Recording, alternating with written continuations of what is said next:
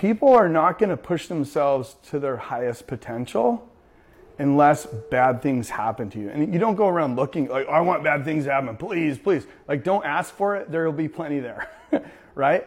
But when, when those bad things happen to you, it gets you to another level. And, and here's what's interesting most people are worried about motivation. They want to have enough motivation to get something done. Motivation's never really the problem. Because if you say, hey, I'm going to work out, and you make a New Year's resolution, you say, I'm going to work out five days a week for the whole year. And now we're in um, like November, and you haven't worked out once. Okay? And you're like, dude, I need motivation. It's like, no, you don't. You were so motivated, you didn't even go to a gym one single time. That's a lot of motivation. So it's, it's understanding like having a more powerful why.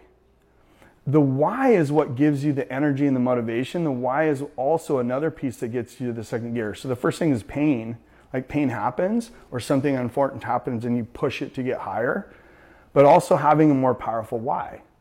If the pain is higher than the pleasure, you won't do it.